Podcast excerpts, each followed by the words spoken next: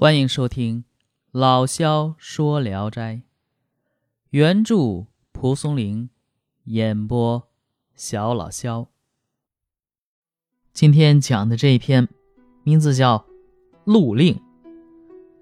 我们进入到《聊斋志异》第六卷了啊，《陆令》呢是一个非常短的一篇，但是呢，它既然放到卷六的卷首。那么肯定就是一个非常能寄托作者思想的一篇。好，话不多说，开始啊。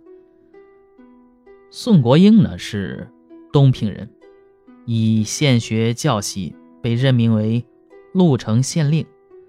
他为官贪婪暴虐，催逼赋税尤为严苛，毙命于刑杖之下的人横七竖八地躺在县衙的庭院中。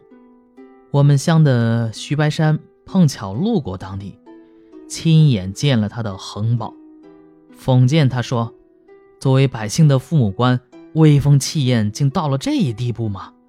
宋国英听了，却洋洋得意地说：“呵呵，是不敢当。官虽不大，但到任一百天，已经杀掉了五十八人了。”半年后，他正坐在案前办公。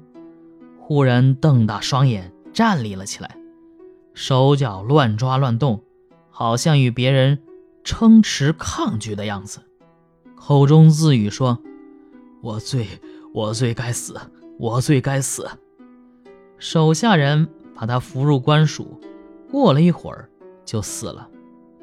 唉，幸亏有阴曹地府监管人间正事，不然的话，杀人敛财很多。反而因政绩卓异而名声四处传扬，流毒怎能穷尽呢？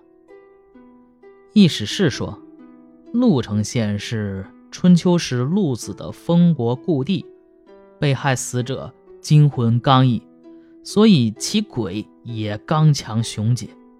现今只要上面有一当官的执掌官印，下面必然有一两个卑鄙小人。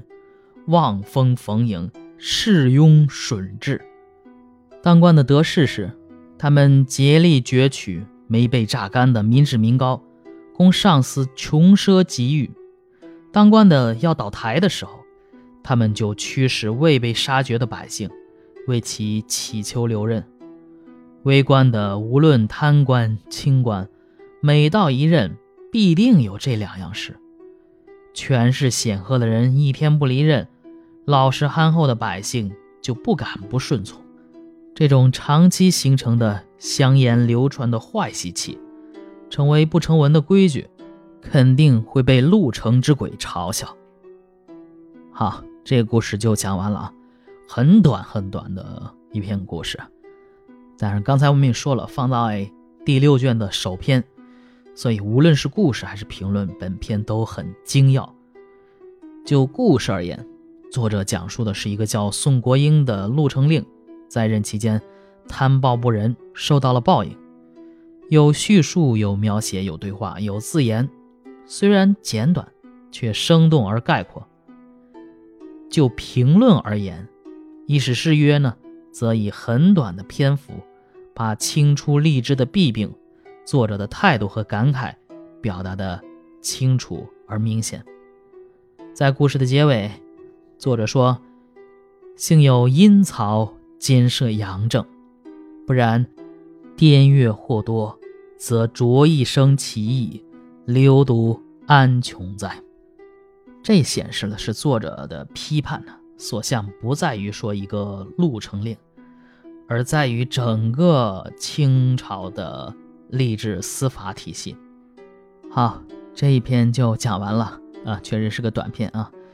我是小老肖，咱们下一篇接着聊。